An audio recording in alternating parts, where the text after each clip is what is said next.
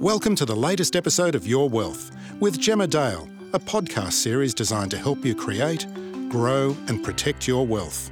Hi, and welcome to this episode of Your Wealth. I'm Gemma Dale, NABTrade's Director of SMSF and Investor Behaviour. It's hard to believe, but the ASX 200 is presently hovering at close to record highs, which, when you consider how this year started, is quite fascinating. The benchmark was actually up 6% in the last four weeks, although, as we know, that can change. While globally there is plenty to worry about, and we've been talking about that a lot on this podcast.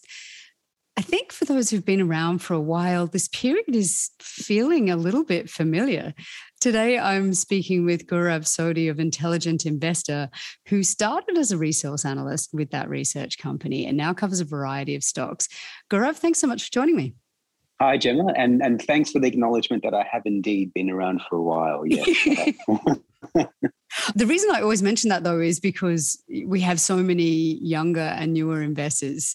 You know, we're roughly half of our traders started trading in the last two years, and I mean traders and investors. And I keep talking about it, but it's just been such a unique period. And so we've got all of these investors who made 50% in four months and now find yeah. this market really confusing and difficult. So it's, yeah. it's worth talking about the other periods that markets might feel like yeah, no, no, I agree. Um, experience is one of those strange things. Um, it always is spoken about as a positive, and I think it is on a net basis a positive, but there are downsides to experience as well because I think it makes you more timid. You start to refer to the past rather than analyze things on a fresh basis, and it can hold you back a little bit as well. I, I have, uh, I, I, can see the downside of a long experience, but it certainly has its bonuses too. Yeah. Yeah, I think that's a really interesting way of looking at it. Um, I've made the comment before. I thankfully didn't start during the tech wreck. I started after the tech wreck, and all of the investors and traders that I saw were just depressed they were so depressed because they just had the rug pulled out from under them and their clients hated them and it was all pretty miserable uh, and mm. but then i also was investing through the gfc and that was just mm. such a formative experience it was really really brutal yeah you know no one had a particularly terrible time during the covid crash right like you had three weeks of feeling rough and then you know, a couple of years of doing incredibly well. Most of our investors were buying through that period. And so yeah, they've had quite a good time. But we've been talking about how dark everything is at the moment and how concerning the future could be. Rising interest rates, which are a really foreign concept for a lot of people mm. listening. Uh, you know, you're really going back to what the late 80s, early 90s to find a really mm. aggressive hiking cycle. Mm. And certainly on a percentage basis relative or you're on a relative basis which is what we'll experience and then also the geopolitical turmoil that we're facing into what i was going to say is i'm starting to feel like i have seen this market before in that global stocks are all over the show at the moment the tech sector has fallen dramatically i saw mm. a hmm. comment this morning about zillow which is sort of the realestate.com in the us mm. uh, which has fallen, you'll correct me if I'm wrong, like over 90% in 12 months. Like it's been absolutely destroyed. Wow. And we're, we're not feeling that here as yeah. much. Like tech's fallen a lot, but the ASX keeps marching on. When you look at the aggregate market, it's looking really good. And you guys have recently written a piece about why this isn't the tech wreck all over again. I'm starting to feel like this is the early 2000s. The sort of post tech wreck, everyone's not as excited about tech as they used to be, and the resurgence of resources. Are you getting that feel? Gemma, every cycle um, is similar to another cycle, and every cycle is different. Um, yeah, the movements of the indices, I think, says a lot about the composition of those specific indices more than it says about the mood of the general market. So, you know, the Australian index is predominantly banks and resources, and so it's moved in a different direction to US indexes where the composition is much more tech focused. Even on that on that tech indexes, um, you look at the Nasdaq, and I know it has fallen um, a, a, fair way, um, but uh, beneath those top handful of stocks, there has been absolutely carnage on the Nasdaq. I think I saw that about 50% of all listed companies on the NASDAQ are down by more than 50%, which is just extraordinary. Yet the index is only down, what is it, uh, less than 20%. So the, there's a handful of stocks that are just holding up that entire index in the US. And in Australia, there's a handful of sectors that are holding up the entire index. And beneath the surface, there's a whole bunch of mess going on. And I, I think that's as it should be. You know, um, sometimes I think it's a bit of a, a false, a false idea to, to look at the index and, and to think you have an understanding about what's really happening. What you have an understanding of is is the, the, the, the composition of the index. That's what you're really looking at. And it might not be reflective of what's happening underneath.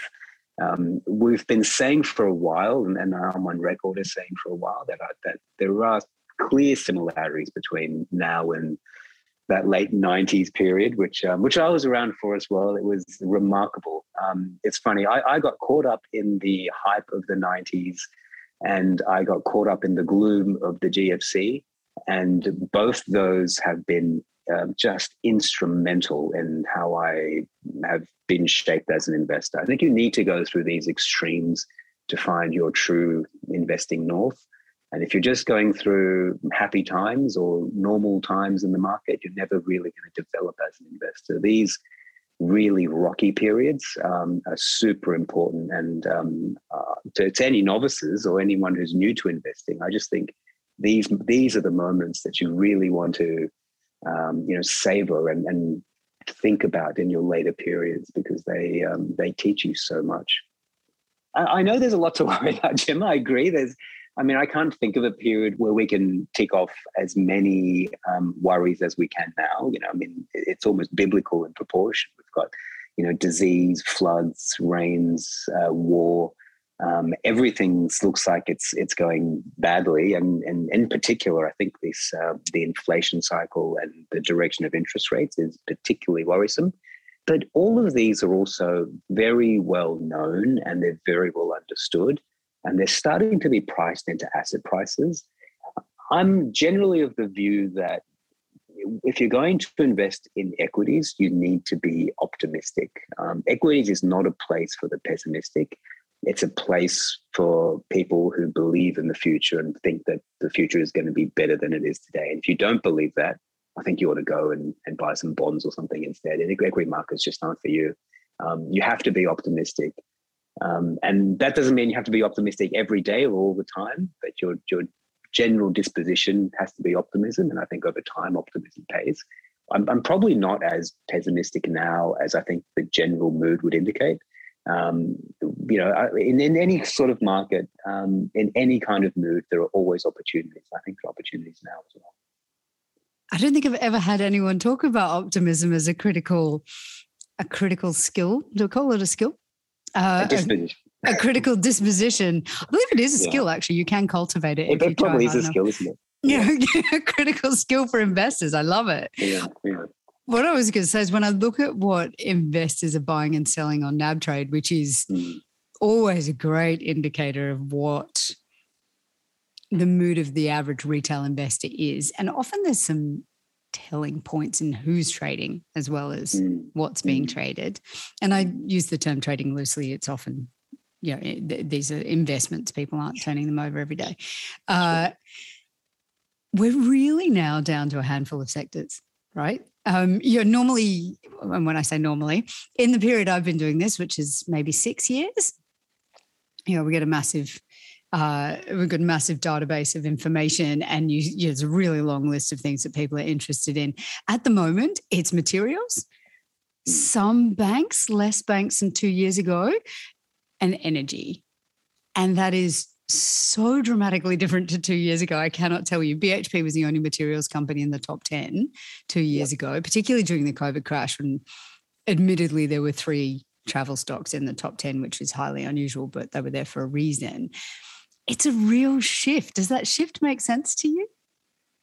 Yeah, well, let's go back to optimism for a second because that is certainly, I think, one superpower that um, that investors should should cultivate and should have. The other one and less obvious, I think, is the the ability to be able to look foolish for long periods of time. If you're investing in stocks and you're not prepared to look like an idiot for a, a time, I think you're going to have a difficult time. Um, you know, if you always want to be right all the time, uh, you're going to have uh, a tough time in markets. Um, this is not a vanity project. Uh, this is this is an endeavor that requires you to leave your ego firmly at the door and, and to be um, and to be rational.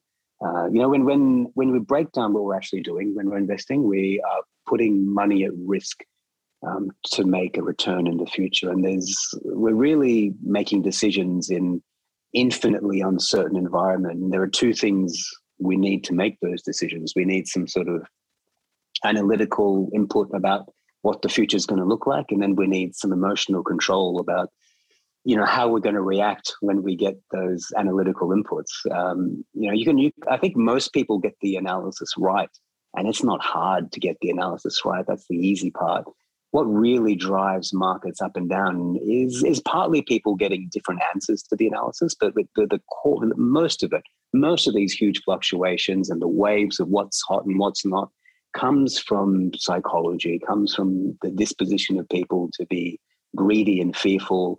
And when they are greedy and fearful, and here's the interesting bit, Gemma, when when people do get greedy, when they do get fearful, when they reach those extremes of emotion, they do it all at the same time and that's why that's why we get everyone moving into the same sectors at the same time. You're, I completely agree. There's there's no question that there's a handful of sectors that are driving excitement and driving share prices at the moment.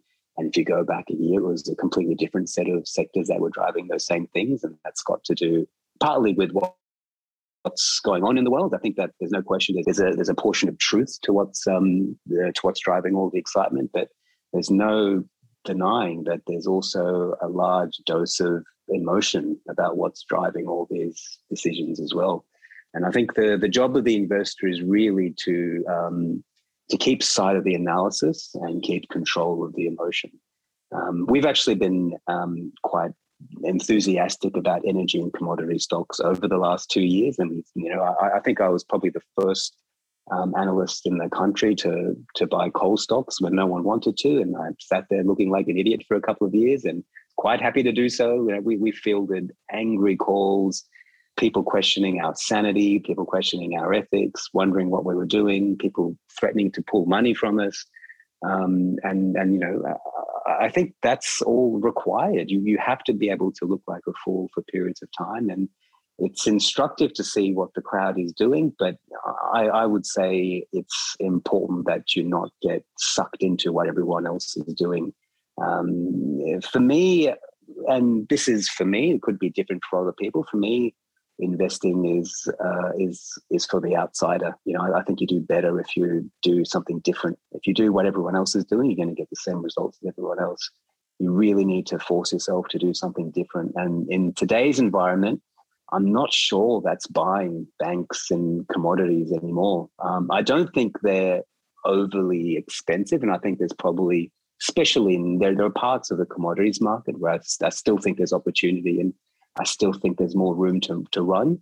But increasingly, um, I find myself and the team at Intelligent Investor is now looking elsewhere outside those sectors, and and that's where we're finding the the bulk of our opportunity and it's a bit of a curious mindset, but I do think it's it's one that's necessary to generate outsized returns over time. Oh, that's interesting. Because I was going to say my next question is you're not exclusively, but you started as a resource analyst. And I do find resource analysts are, uh, I'm going to say unique. That's always an overused special. Term. Special, we're called. Special, but you, your resource analysts are dedicated in a way to their sector that you don't find You're with right. other types of analysts, unless it's healthcare, where it's a real specialist knowledge set. Um, I do find it. You know, if you really want to understand healthcare, you probably want to have some kind of background. It, it's a good observation, actually. You're right. I, I was just thinking about that as you were saying it, and I think it's because when you when you start, no one I mean, resources typically isn't where the where the sexiness is, where the money is, or or where the sharpest minds generally lie. it's uh, it's usually um, it, it, it, some a resource analyst usually comes comes to that area because of some sort of passion or some sort of love. Um, you know, and and uh, I started out in, in resources because um, I, I, I, was always been interested in rocks and minerals, and I think it's fascinating. but there's also, I would say, a more diabolical motive at play as well. I think resources uniquely in um, in the market is an area where um, you get um, you know it, it, every time you you make a trade, every time you buy a stock, it's a zero sum game. You know, it's you versus someone else. It's the buyer versus the seller. One person is right, one person is wrong. Um, and uh, you know you, you want to be on the right side of that equation. I think your chances of being on the right side increase enormously when the competition is focused on fads and uh, doesn't understand uh, the techniques and is uh, is more motivated by emotion and greed uh, rather than uh, you know than by by serious analysis. And I think resources and I would say probably biotechs are, are two areas where you can cultivate a good competitive advantage just by being sensible and rational um, and then not acting like a Yahoo. Um, because overwhelmingly, those sectors are dominated by people who aren't sensible and rational. So I, I just like the uneven competition that you get in those areas. Um, and I understand rocks and minerals much better than I understand um, biotechnology. So that's that would seem like a natural home. But I, I, would agree with your original observation. It starts with some sort of passion. They're not sexy areas in most in most markets, and uh, and and nor should they be. I uh, I remember very well the uh, resources. Uh, he wasn't really an analyst. He'd been doing it for a very long time, and and led the research efforts in resources when I first started in the industry. Mm and he'd been ignored for 20 years. absolutely ignored. No one had any interest at all. They were only interested in tech and all this hot stuff at the time. Yeah. And he yeah. just like this poor guy there every day grinding out some story about a mine somewhere or what he thought was the next big thing. And people just just could not care less. Uh, and then back to my point about the early 2000s. So for those who are not around during that period, we talk about the tech bubble and we talk about the GFC. We don't talk that much about what happened in between. And that was when the ASX delivered some extraordinary returns. It was like 25% three years in a row. It was incredible, yes. which was the mm-hmm. whole China story, right? That's and right. so this guy who had been ignored for 20 years suddenly had his moment in the sun. And everyone who had ignored him suddenly thought that he was definitely the person they needed to buy a drink from to get the best tip. It was quite hilarious to watch the shift. Uh, so I was going to say, is this your time to shine? But you made the comment that you guys are moving on.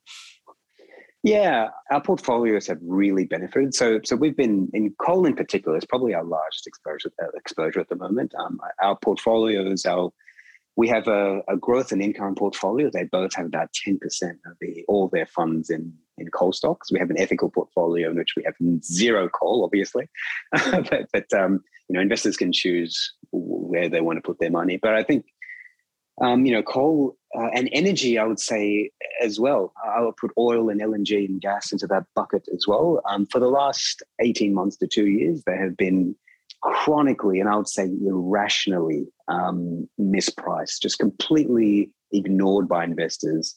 And during um, the research process, you know, I would talk to investors um, and industry insiders about those sectors, those energy sectors, and the feedback I got was, yeah, I know it looks kind of interesting, but we just can't buy it. And we just can't buy it was the typical refrain from most fund managers. It looks interesting, but we can't buy it. And uh, and that for me is a, is a this music to my ears. To, to me, um, someone looking at something and deciding not to buy, not because they're unconvinced about the value or unconvinced about the asset, but because they have all these artificial restrictions and and binds about what they can and can't buy, that that screams opportunity. Um, it's taken a while for that to play out. Um, you know, we had to wait for energy prices to rise before we can really make money. But the the gains have been spectacular. I mean, um, I think we've first started buying Whitehaven at less than a dollar. It is now approaching five. We've got rich dividends coming through. Same with New Hope uh, Woodside, um, ditto. Um, you know, it's it's been, and Karoon is is the other one. Those four stocks have contributed uh, hugely to um, the the fund's performance. So I, I, kind of feel as though we've had the moment in the sun. I, I think that's all played out. And um, it's now time to think really hard about um, whether there is still a mispricing opportunity in those sectors. I would say in, in broader commodities, the market has really caught on. And, you know, we held um, big chunks in BHP and South 32, which I think have been mispriced or underpriced for quite some time. I, I, don't think that's the case any longer. We actually just sold our entire South 32 stake um, a week or two ago. Uh, and uh, I think it was a three bag or so for us. Um, it's done wonderfully well. I still think it's a fantastic business, probably the best management in global mining.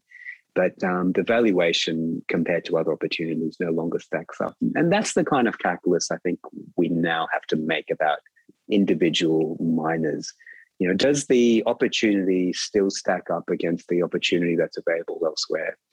Uh, in preview, I, I think uh, in energy there is still opportunity. In coal stocks have moved a long way, but the environment for coal is now completely different to what it was, and I don't think it's just a short-term thing. Um, I think we're stuck with coal prices for 12 months or longer. And that may not sound like a long time, but the amount of cash flow these coal miners are generating relative to their market caps, um, every month that coal stays anywhere close to its um, current price makes a meaningful difference to the equity value of those coal miners. So I think we're, we're still, I'm, I'm still happy to hold those. And I think uh, high risk investors can still buy them. But elsewhere in the commodity space, I think we need to start thinking about reducing position sizes and just acting a bit more cautiously. The easy gains have been made.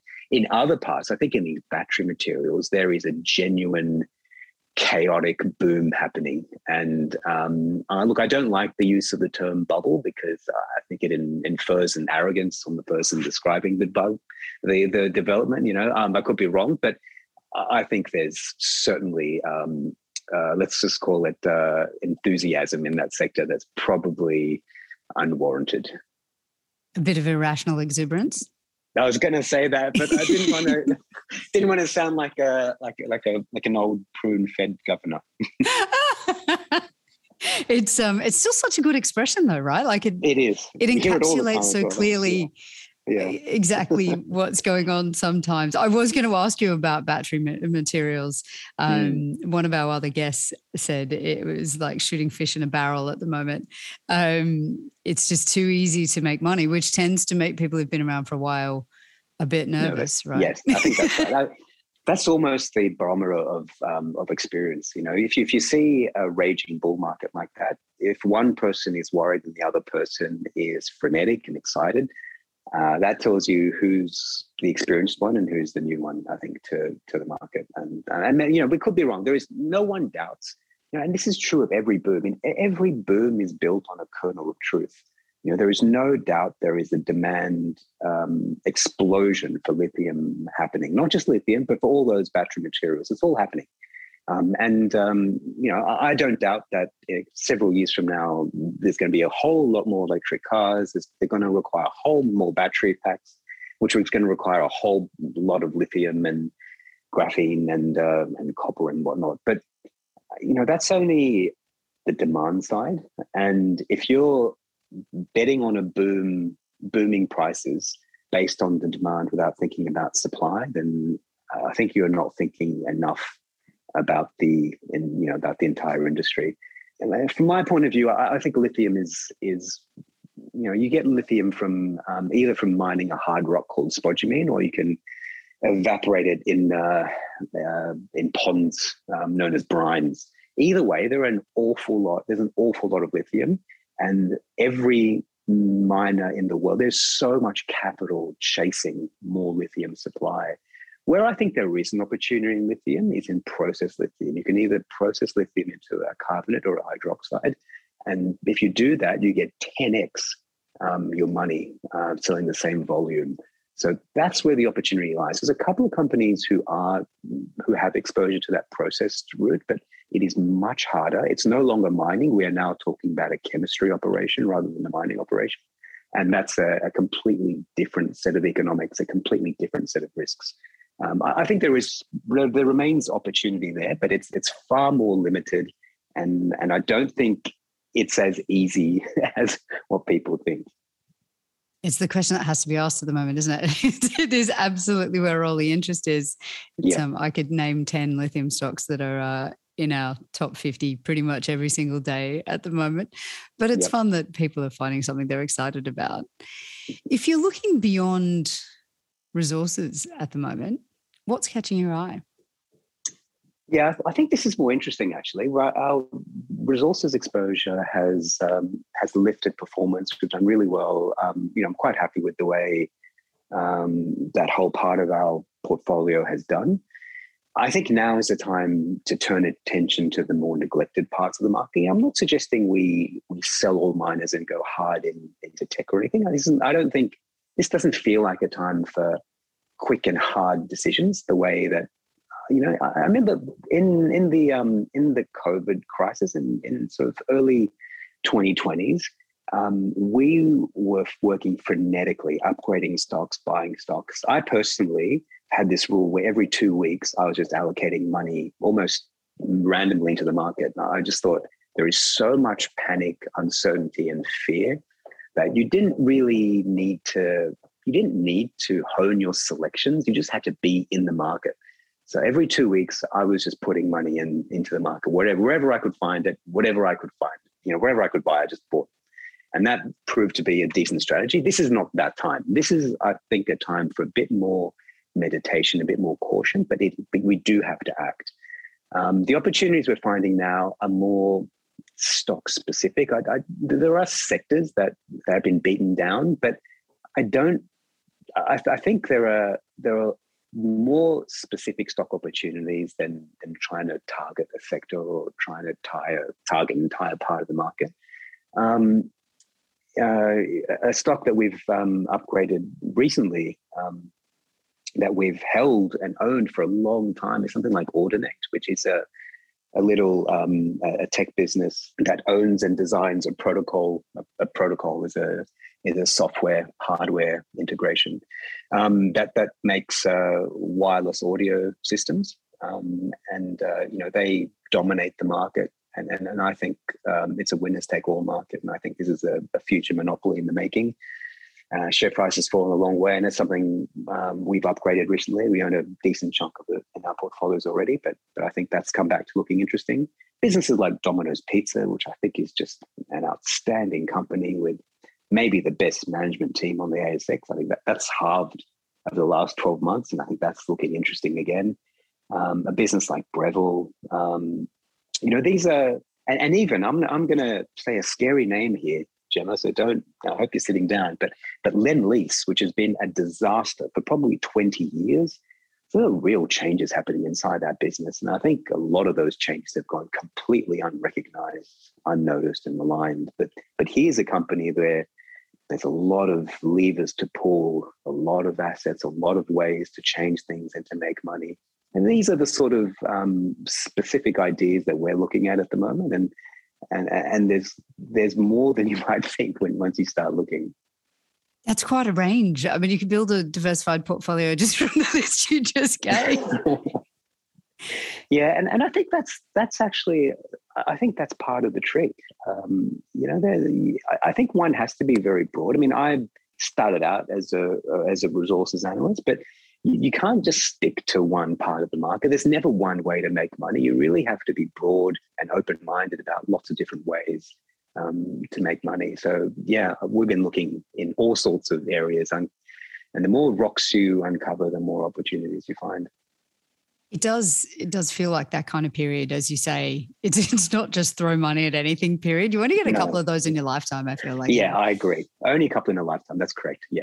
And uh, my approach was extremely similar. I've said before on this podcast, I actually managed to pick the absolute bottom of the market. but it was because I was in meetings and I just I needed I mentally was like, oh, I've got to put some money in. And yeah, came out of a meeting was like, oh, I just need to place this trade and then go do something else and managed to pick the absolute bottom. But it was like the sheerest good luck you can imagine. Um, but it was kind of, it was a period where you just had to, you know, hold your breath and dive in. Yep. It was, you kind of just in, had yep. to throw something at it. It's, mm. um, and you never know, you might just be extremely lucky. It, mm. uh, in a lifetime, it doesn't make that much difference, but it was fun, made me feel good. I would much rather be lucky than competent in investing, to be honest. Like people people underestimate how important luck is or how how much impact it has on your results. Yeah. It's and as I've also made the point, like it was not exactly my entire portfolio; it was one trade, one tiny little trade, right? It, mm. uh, in the scheme of things, but it was a good one, and I'm going to yeah. take it. Good on you. so, in this kind of market where you're not throwing money at anything, and you've made the point, there's a few areas that are looking a little bit too hot for your liking. Mm. Are there any areas that you think people should really be exercising some caution? Yeah, I, I again, I'm on record as saying I think there's an ESG bubble going on. And again, I, I hate the term, use the term bubble, but there is ESG excess happening. Um, the corollary of that is that there's a sin stock sale going on. So I think there's some of that has been corrected. We've seen um, these sin stocks go up in price. So we we now in two of our portfolios, not the ethical one, we had we had casino operators, we had coal, energy, and all those stocks have, have lifted a long way. I still think there is opportunity in sin stocks, and I still think these ESG stocks are a bit too hot. And I just be careful about about those. Um, ESG stocks, I, I think we, we, are talking really about um, anything with you know green in the title. So uh, you know, um, especially EV stocks, um, renewable energy stocks, um, lithium uh, and battery related uh, businesses, all these areas are super hot and they're actually filled with uncertainty. A lot of capital is being thrown into these industries. And if there's one certain way to reduce a business's return over time is the introduction of fresh capital. Um, so, you know, the opposite's happening in coal and energy, where you're not really getting, despite very high prices, you're not getting an influx of, of capital into those industries. And I think that's why you'll see sustaining high returns from, from them. Um, and the opposite is, is true of a lot of these um, EV battery green areas where there's just so much money being deployed, it's bound to lower returns over time. Yeah, that's really interesting uh, I did a podcast with NAB's uh, resources analyst, or then NAB's resources analyst, or head of resources research. I want to say 12 months ago. And he mm. made very similar comments, which was like short term, I'm really bullish on coal, on mm. gas, and on mm. oil. He said longer term, I am not bullish on those things, but short term, there is some real money to be made. It's, yeah. um, you know, that that uh, we haven't made the transition yet. And because you can't and won't bring new supply online for most of those things. Uh, yep. Those those who are holding them for the right amount of time could do very mm-hmm. nicely.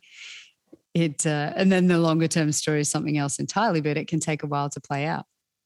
Yeah, no, I agree. And, and as I said, every month that um, that these prices, these commodity prices hold in, in energy and coal, um, the equity values just keep rising. I mean, to give you some indication, if if um, I think uh, Whitehaven is currently a, like a four billion dollar business. Um, you know, I reckon they'll make two billion dollars in free cash flow, free cash flow um, this year at that spot. You know, they're probably trading at, at one and a half times earnings um, if we get anywhere close to, to spot prices. Uh, you know, I, I, don't. These spot prices are extremely hot, so we don't want to. We don't want to invest on the basis that there's, you know, there's there's going to be uh, spot prices in, into perpetuity. But it shows you that every for every month that prices stay where they are, there is enormous free cash flow coming in. Balance sheets have been repaired, and management.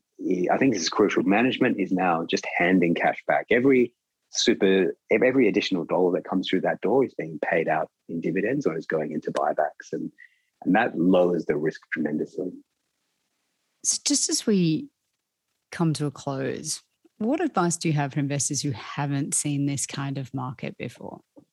I think, regardless of the kind of market we are in, there is there is always opportunity, and and I think the first task um, of the investor is to understand what kind of investor you are, what kind of person you are.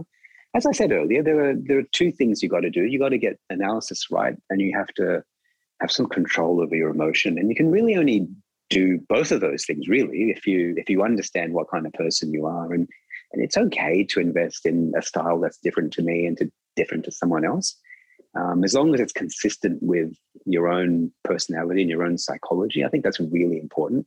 You know, when I when I first started investing, I was a very numbers focused investor who, who really looked at the quantitative side, built a lot of Excel models, and only invested with with very strict numerical rules. And and that's just not me as a person, and it's not uh, you know I didn't find great success that way, even though others do. Um, so you got to, you know, you got to experiment a little bit, but you got to try and, un- as, as fast as possible, understand what kind of person you are, what kind of investor you are, and um, and the best advice I think is is the most boring. Just invest for the long term. Um, that's the, the greatest advantage you can have as an individual investor over well-resourced, um, huge corporate investors is is to invest for the long term and, and forget about what the index and the aggregate is telling you. Your, your job is to really to find decent businesses trading at good valuations and and hang on to them while they remain decent businesses trading at good valuations. It's it, I think someone said that investing is um, simple, but it's not easy, and I think that uh, that describes it perfectly. So keep it simple um, and uh, understand yourself uh, I think you'll most people should be able to get at least average returns by doing that. Oh, I like that a lot. Uh, someone I'm close to who works uh, directly with professional investors made a mm. comment once that's really stuck with me when you were talking about how you personally invest and, and what has worked for you, mm. despite mm. having all the analytical skills. Uh, and he made the comment that he knew some of the you know most analytical people in the world, right? They're the numbers were extraordinary. They could see down mm. deeply into a business and understand mm. it so well, but really terrible at picking stocks because couldn't read the market. really yeah. bad at picking the market. Couldn't see how other people were viewing it. And I thought that was really telling. Like it's great that you can do the numbers, but you need another feel.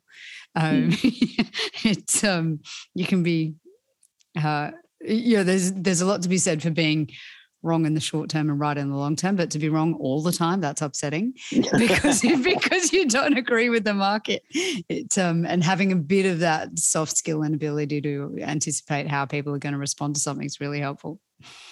Gaurav, you often provide commentary in the media. You produce some excellent research. Where can people go to find out more about Intelligent Investor and the work that you do? Ah, well, we have a, um, a research service, which is at intelligentinvestor.com.au. Um, you can sign up as a subscriber, or we have three funds. They're listed on the ASX. Um, they're actively managed um, and um, they've got great track records. Um, we have a growth income and ethical fund. you can find them on the ASX or through the website. But but either way, it'll be drop me a line and say hello if you if you end up uh, finding me somewhere. it um, they can find you on your website, surely. Uh, yeah, I, I, I, think so. Yes, we've got a.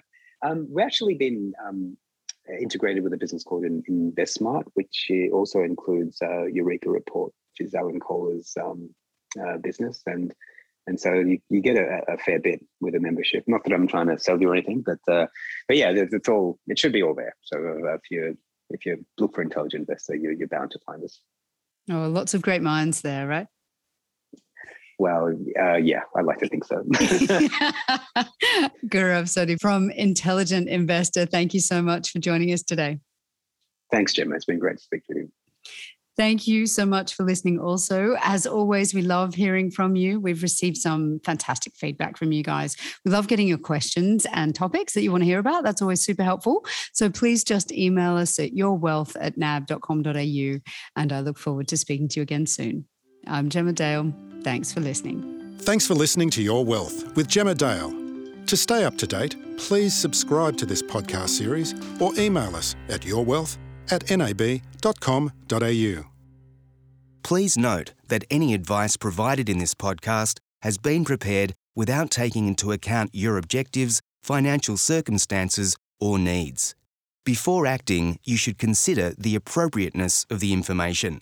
To find out more, please visit nab.com.au.